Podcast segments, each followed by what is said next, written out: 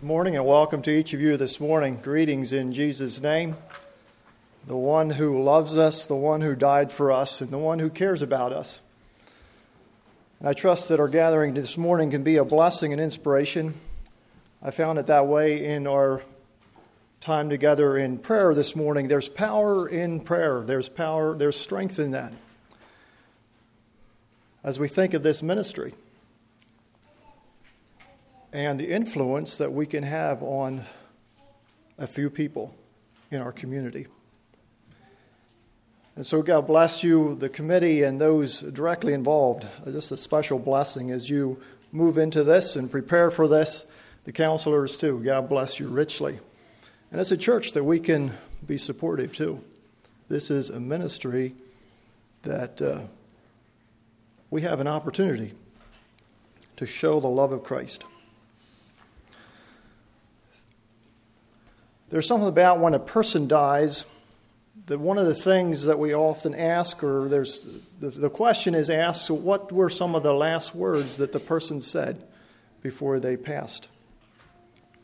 There's something about the impact of a person's last words that uh, have some meaning or some purpose and, uh, and that can be comforting to us.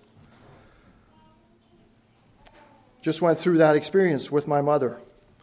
Even though she didn't express many words in her last few days, we did get response from her and different things we would say and by nod of head, but got very few words from her in the last few days.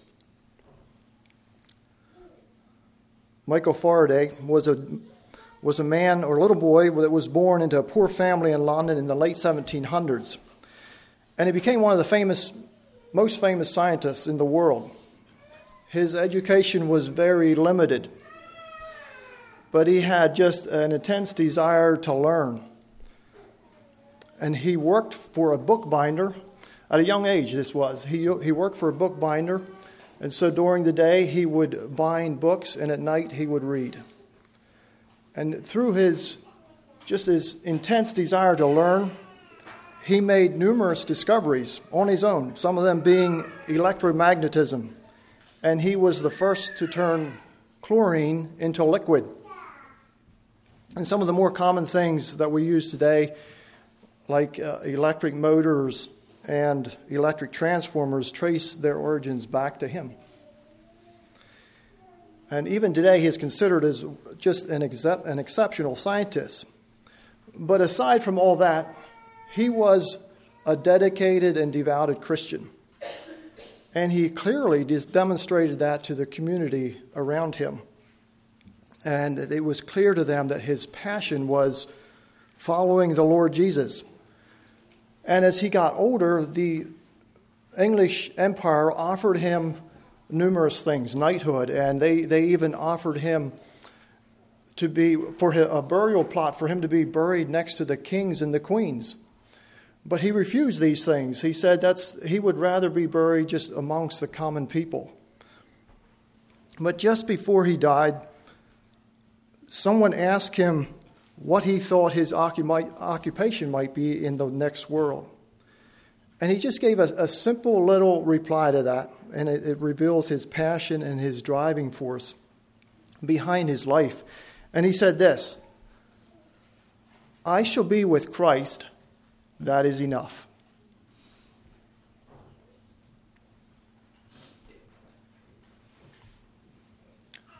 A few simple words, but it revealed something about him.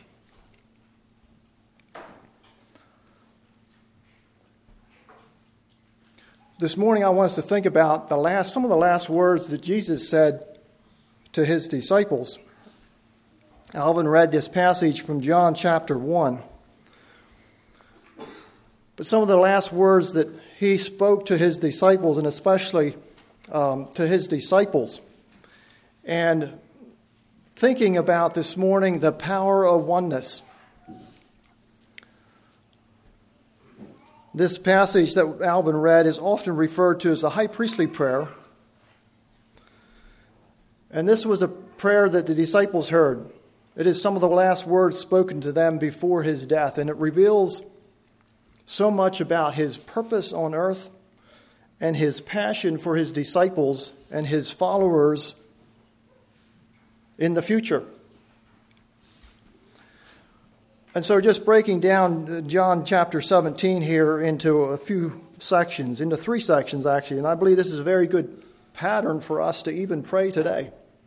A very good example of how that we can pray. Verses 1 through 5. Jesus there prayed for himself. And his he prayed about his mission and his purpose on earth. And he asked for strength for the final hour. In verses 6 through 19, he prayed specifically for that group of disciples gathered around him, those men, those few men that were gathered around him. And notice especially verse, verse 11 that he prayed specifically that they would be one. That was his prayer for them. Just like he and the Father are one. His prayer for them that they would be one, just like he and the Father. And I want us to get a little bit of a picture of who these group of men were. I don't know what you think of when you think of the disciples, but sometimes we, we might get the idea that this was just a kind of a pious little group of men following Jesus and doing whatever he said. But think about who they actually were. They had their differences and disputes. There was Matthew, the publican. He was a tax collector. He was actually sold out to Rome, and but to the Jewish people, he was a hated man. They did not respect the publicans, the tax collectors. So that was one of the men. There was a number of them that were fishermen. Now, I don't know what you think of when you think of fishermen, and especially men that have that occupation. But if you've ever gone fishing, fishermen are not just, to me, I, no offense, but they're, they're kind of a, a rough bunch of men. If you go, a, a man that has that occupation, I know some of you enjoy fishing, and I'm not saying that you're a rough bunch or anything. But the people that have that occupation, if you get what I'm saying, and, and don't get me wrong, I realize I'm standing here and I might have an occupation myself, that the same people might have that idea about that occupation also. But the, the picture here that of these men, of who they were, these were just some ordinary men. But Jesus saw some potential in these men, and he was teaching them and preparing them. These were men who Jesus wanted to use to take the gospel, to spread the good news to the nations around them.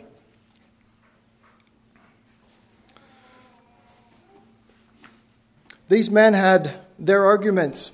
Even prior to this, just prior to this, when Jesus was spoke these words, they, they had that argument about who's the greatest among them. And they, two of them, was it James and John, who were asking that they would be seated on one on the right hand and one on the left hand. And the, the others got jealous and they were, they were ticked off that they were asking for something like this from Jesus. They were not they were not impressed at all. In spite of all this, Jesus saw some potential in these men. And he prayed for them that they would be one. These were the first men. They were some of the first men to receive the Holy Spirit on the day of Pentecost. And there was a oneness. And Jesus' prayer was answered. They took the gospel and they spread the good news. Many people came to know Jesus because of this. The power of oneness. Jesus prayed that they would be one. John 17 and uh, verse 17 and 18, there it brings out that he prays that his disciples would have joy, that God would protect his disciples from the evil one. Alvin had mentioned this. Jesus prayed specifically that they would be protected from the evil one. Jesus prayed that God would sanctify them, to make them holy, to make them uh, use them in spreading the gospel. in preparing them for that. Then moving on to verses 20 through 26, Jesus prays for all believers yet to come. In verses 21 through 23, he mentions four times that we would be one. I'm going to read those verses. That they all may be one, as thou, Father, art in me, and I in thee, that they may also be one in us, that the world may believe that thou hast sent me. And the glory which thou gavest me I have given them, that they may be one, even as we are one, I in them, and thou in me, that they may be made perfect in one, and that the world may know that thou hast sent me, and hast loved them as thou hast loved me. Isn't it comforting to think that approximately 2,000 years ago, Jesus prayed that there would be a oneness? He prayed for us as a church that there would be oneness. Did he have Mine Road in mind when he prayed that? Did he have the universal church in mind? Or whatever church you're a part of here, sitting here this morning, did he have your church in mind? I believe he did. He prayed for a oneness. Jesus knew the impact that this oneness can have on the world, the influence, the impact, and how it would draw people to Himself. There are a few things that this prayer affirms. This prayer affirms that God and Jesus were and always have been one. They always were and have been one. This prayer affirms that the 12 can be one in the sense that God and Jesus are one. We can look at this prayer, and if you notice how in verse 12 he prayed for his disciples, and yet he knew that one was lost. He knew that. But he still prayed that they'd be one. I don't know if Judas was present when he was praying this, but he prayed that they would be one, as God and Jesus are one. This prayer affirms that the key to believers being one is their whole being, is that their whole being and fellowship is in God. That's what Jesus prayed for us. That our whole being is in God, our fellowship is in God. So, what is this oneness that Jesus is talking about? He prayed that we would be one. How do we define being one? Is it a union? Is it being unified? Is it unity? What is being one? Now, oneness is having something in common. It is to share a common goal. That is oneness. Union is the act of joining together. We're familiar with the term union somewhat, and we, we realize that the government, there, there's a union. And so, what is a union? It's the act of joining together. People or things to form a whole. Think of marriage. When a man and woman come together in marriage, there's a union. They become one. For my wife and I, what is, what is mine is hers, and what is hers is mine. There, there's a union, there's a bond, there's, we're one. And yet, there's two people, right? But we say they, they are one. That takes place in the church also. Romans 12:5 says, "So we, being many, are one body in Christ, and everyone members one of another. So, as a church body, we are one. There's many of you sitting here, and yet, as the body of Christ, we are one. Turn with me to Ephesians chapter 4.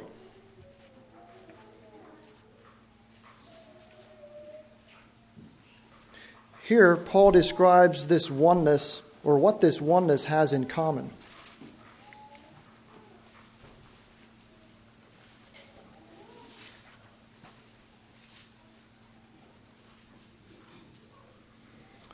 Ephesians 4, I'm going to read 3 through 16, just to give us a picture of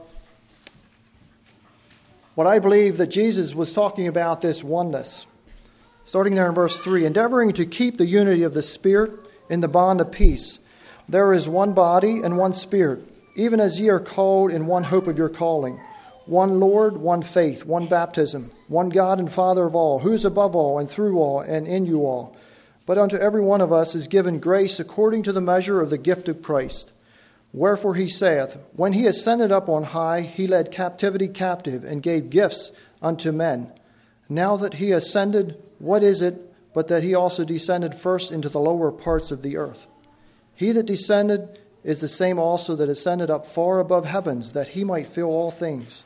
And he gave some apostles, and some prophets, and some evangelists, and some pastors and teachers for the perfecting of the saints, for the working of the ministry, for the edifying of the body of Christ till we all come in the unity of the faith and of the knowledge of the Son of God, unto a perfect man, unto the measure of the stature of the fullness of Christ, that we henceforth be no more children tossed to and fro, and carried about with every wind of doctrine, by the sleight of men and cunning craftiness, whereby they lie in wait to deceive, but speaking the truth in love, may grow up unto him in all things, which is the head, even Christ from whom the whole body, fitly joined together and compacted by that which every joint supplieth, according to the effectual working in the measure of every part, maketh increase of the body unto the edifying of itself in love. And that's as far as I'm going to read there. Here in verses 3 through 6, it, it describes what unity is, this oneness, what this oneness is. And unity is when we are one. We are of one body, and Jesus being the head of the body, the church. There's one spirit. It brings this out here. There's one spirit, one purpose. And there's a mission and a goal. There is one God and Father of all. It's, that's unity in a nutshell. And you could, ex- you could expound a lot more on this. Jesus emphasized that we be one. So that why? Why did he say we should be one? He said, so that the world would believe and so that they would know who sent him. So that the world would believe and so that they would know him. Jesus was saying that when there is a oneness of Him with Him, when there is unity in the brotherhood, when there is one faith, when there is one Spirit and one God and Father, as it talks about here in Ephesians, and we allow Him to be Lord of our life, this is a powerful testimony to the world when they can see that oneness. There's something about that that people are drawn to. They see that.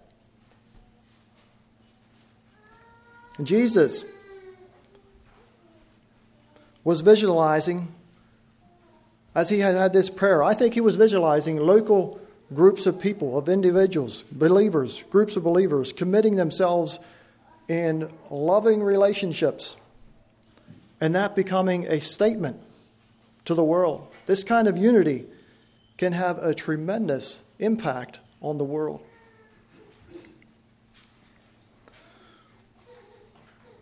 In the upper room, just before his prayer, Jesus said to his disciples, By this shall all men know that you are my disciples, if ye have love one to another. And so I think our love for each other says something about who we are. And it speaks clearly to the world. And so the love that we have for each other, the unity that we display, it draws people to God. That's the purpose of this oneness that Jesus was talking about. Jesus, I, I believe Jesus plainly believed in spreading the gospel through oneness and love for each other. And I think sometimes we fail to connect oneness in a brotherhood with evangelism. And I was thinking about this, that this morning too, as we think of clubs and that ministry. How well can we evangelize if there is not oneness? Jesus made it very clear that in order for the, for the, the gospel to spread, there needs to be a oneness. A oneness, first of all, it's a relationship with God. And out of that is displayed our love for each other. But I think we often fail to connect oneness in the brotherhood with, with evangelism. When we're not connected with God and the Spirit and with each other, it affects our testimony. And so it first of all starts with our, our personal relationship with God. And this impacts how we relate to our spouse, it impacts how we relate to our children, to our families, and to our brothers and sisters in the church. And when there's a disconnection, or when there's things are dysfunctional, I believe that this has a negative effect on our testimony when things are not functioning the way God has designed them to be. It has a negative effect on our testimony, on our witness. Psalm 133, if you read that short psalm, a few verses there, it gives quite a picture of unity. And I'm not sure what the, the word picture there all is or what he was trying to tell us, but the first verse says this Behold, how good and how pleasant it is for brethren to dwell together in unity. And then he goes on and gives this word picture It is like the precious ointment upon the head that ran down upon the beard, even Aaron's beard, that went down to the skirts of the garments, as the dew of Hermon, and as the dew that descended upon the mountains of Zion. For there the Lord commanded the blessing, even life evermore.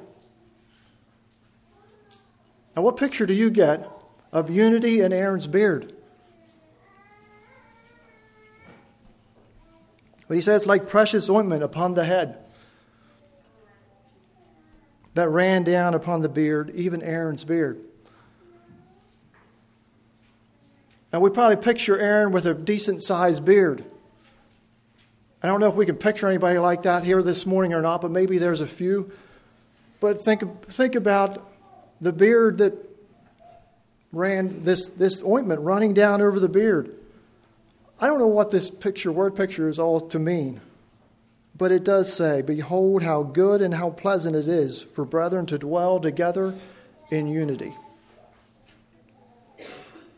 The power of oneness, the effect, the impact that that has, the beauty and the power of oneness. One of the things that is often mentioned in a discussion with unity is the question whether unity and, uniform, and uniformity are the same or are they linked together? Let's think a little bit of how God created the physical body and, and how the, the body functions. Now, I don't know if you can imagine that if, if a person would be, let's say a person would be all thumbs. That's all he would be, would just be thumbs. Well, we know that a person like that would be incapable of doing anything. It would kind of be useless, just laying around. Would be unable to see, to eat, to think, and so on. Uh, wouldn't be able to walk. But this individual would be an organ, not a body. Which means, of course, it wouldn't really be a person, right? Because it would just be a thumb, it would be an organ. It would be uniform, it would be one thing of the same, not united. And so a, a body is a combination of different parts functioning together in unity. I think it's important that we, we actually understand the differences between unity and uniformity. Because I don't think we can appreciate differences in the church body unless we understand this. Unity implies variation and uniformity implies sameness. This morning, as we sat together, we were singing, and the singing was beautiful. there was harmony. There was unity in our singing. Now, if everyone sings soprano, or if everybody would sing bass, that, that would sort of get drab, right? It, it's okay to sing, and that's unison. That's singing together in, in unison or uniformity. But when we sing in harmony, there are different parts being sung at the same time, and that brings unity. There's harmony in unity. Or you can say it the other way around there's unity in harmony. Singing is beautiful when it is done with harmony, when the four parts they're united together. There's unity. Unity is harmony. Uniformity is one steady note. You would just sing one note or just sing something in unison. And I think if God had wanted uniformity in my body, He probably could have made all thumbs. But since He desired unity in me, He created every, everything about us our, our feet, our hands, our ligaments, and you could go on, all the body parts. God created diversity in our physical bodies. And He also did that in the body of Christ, the church. Let's turn to 1 Corinthians 12. I'm not going to take the time to read this entire, or most of this chapter, but here again it talks about the body and the diversity and how that actually it works together in unity, even though there is diversity. God designed the church to be diverse, and especially in our spiritual gifts, and this is what he is talking about here. I'm just going to read a few of the verses here. 1 Corinthians 12, starting in verse 4. Now there are diversities of gifts, but the same Spirit, and there are differences of administrations, but the same Lord. And there are diversities of operations, but it is the same God which worketh all in all. But the manifestation of the Spirit is given to every man to profit withal.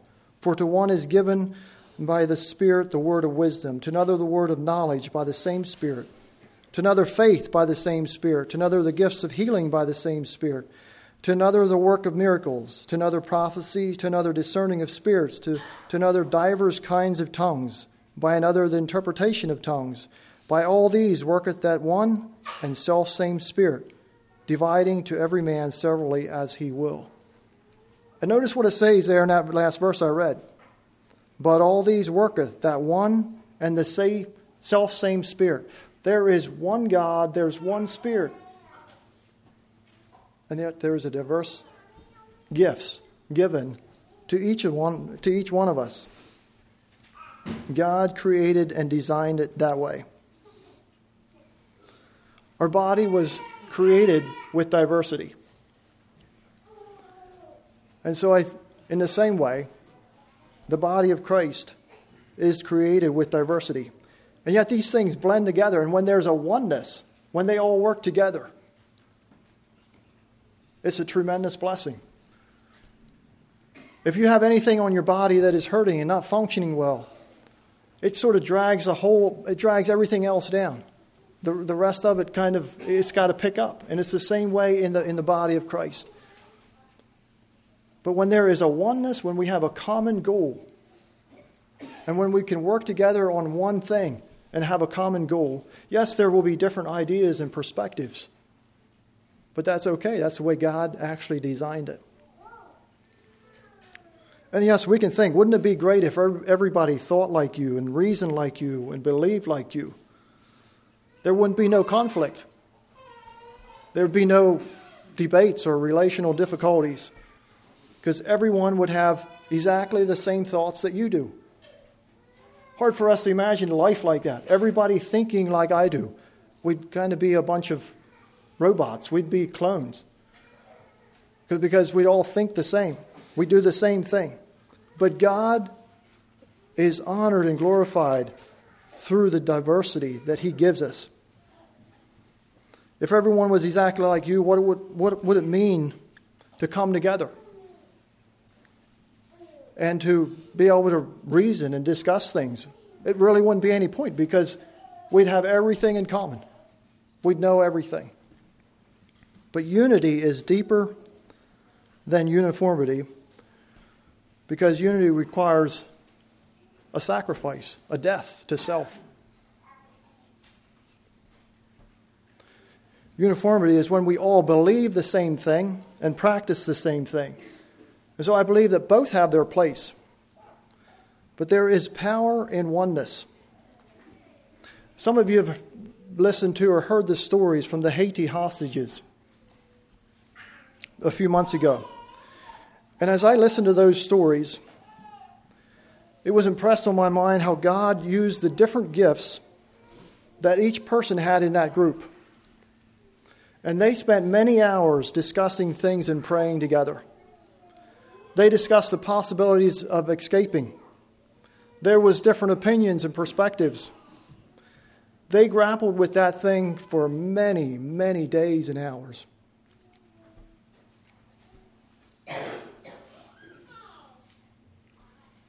And they challenged each other with their personal views and how that they think thought that things should be done. They had, diff- they had disagreements, different views of how it could be done and when. And you know, they couldn't just walk away from each other and go find another group to be with. They were stuck together as a group, and they had to work through this thing together and not just walk away from their disagreements.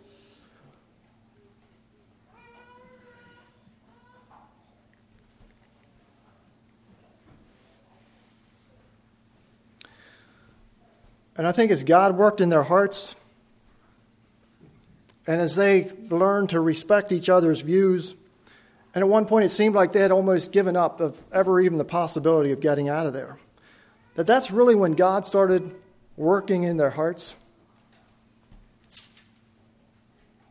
and to open the doors. There was a brokenness, a surrenderedness. They, they realized that they have no power on their own. And they realized that they need to be one. There needs to be a oneness.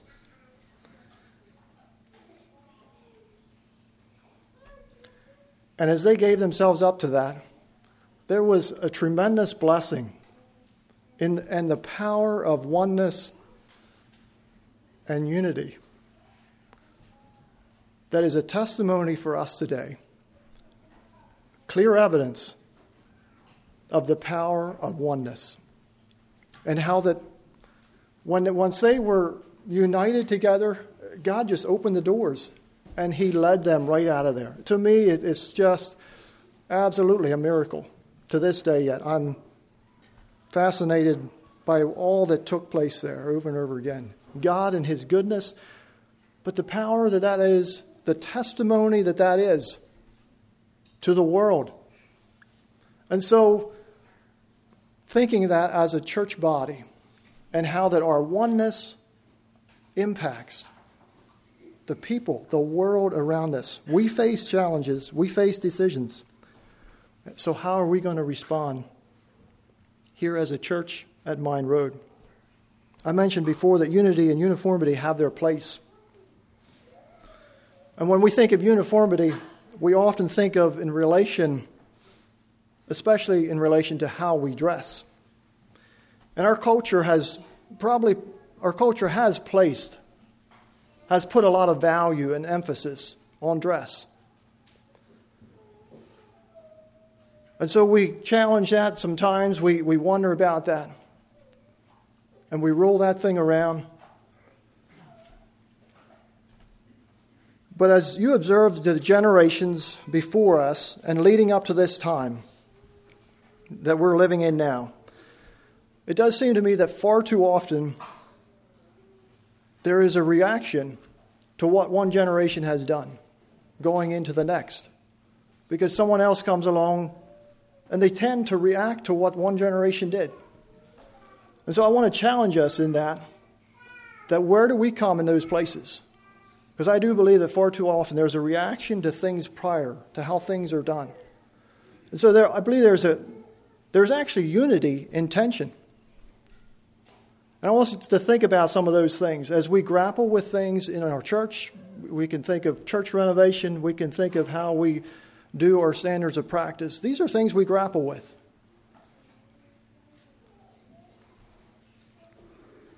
Sometimes that reaction is positive, but I think nearly always, far too often, it's, it's negative.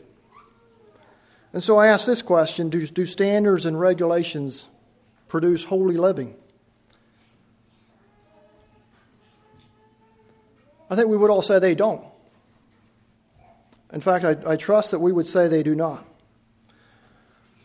That's not where we put our faith and our trust. And so, why do we emphasize them? And so, we grapple with these things with what our culture and our heritage has given us and taught us. Because I do believe that some of these things have their place and they have a purpose and they do guard us and protect us. And we also need to recognize that there are real dangers in resting alone in, on regulations to address the issues of holiness. They do have their place, but regulations alone do not produce holiness. And I want to just quote what John Coblentz says The presence of Jesus is neither generated nor preserved through written regulations. He also says this The healthy church has written regulations by the direction of the Spirit, not to bring life to members, not to bring Jesus in, nor even make him more real, but because he is there. And that might be a little bit to think about. The healthy church has written regulations by the direction of the Spirit, not to bring life to members, not to bring Jesus in, nor even make him more real, but because he is there. Jesus prayed for oneness.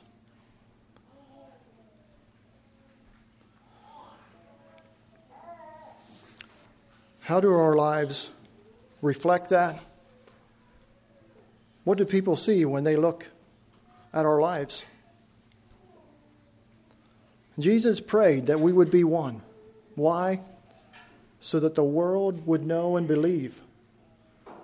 And I do believe the things that we choose or, or choose not to do, it does, there is consequences. Paths are about the issues of the heart and, and life choices. We could argue that if our heart is right, our choices are right.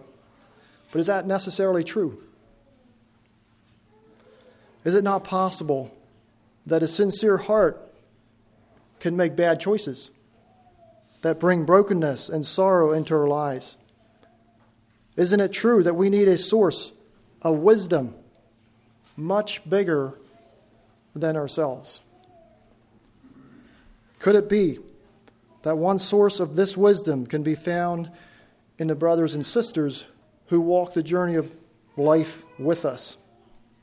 And the Holy Spirit uses, I believe the Holy Spirit uses fellow believers in the faith to keep us on the good path. But let's not forget the oneness with our Lord Jesus Christ. There's power in oneness. I thank God for each of you here today. God has given you a gift, a spiritual gift. And I trust that we can use them for the edification of the saints. Kneel with me for prayer.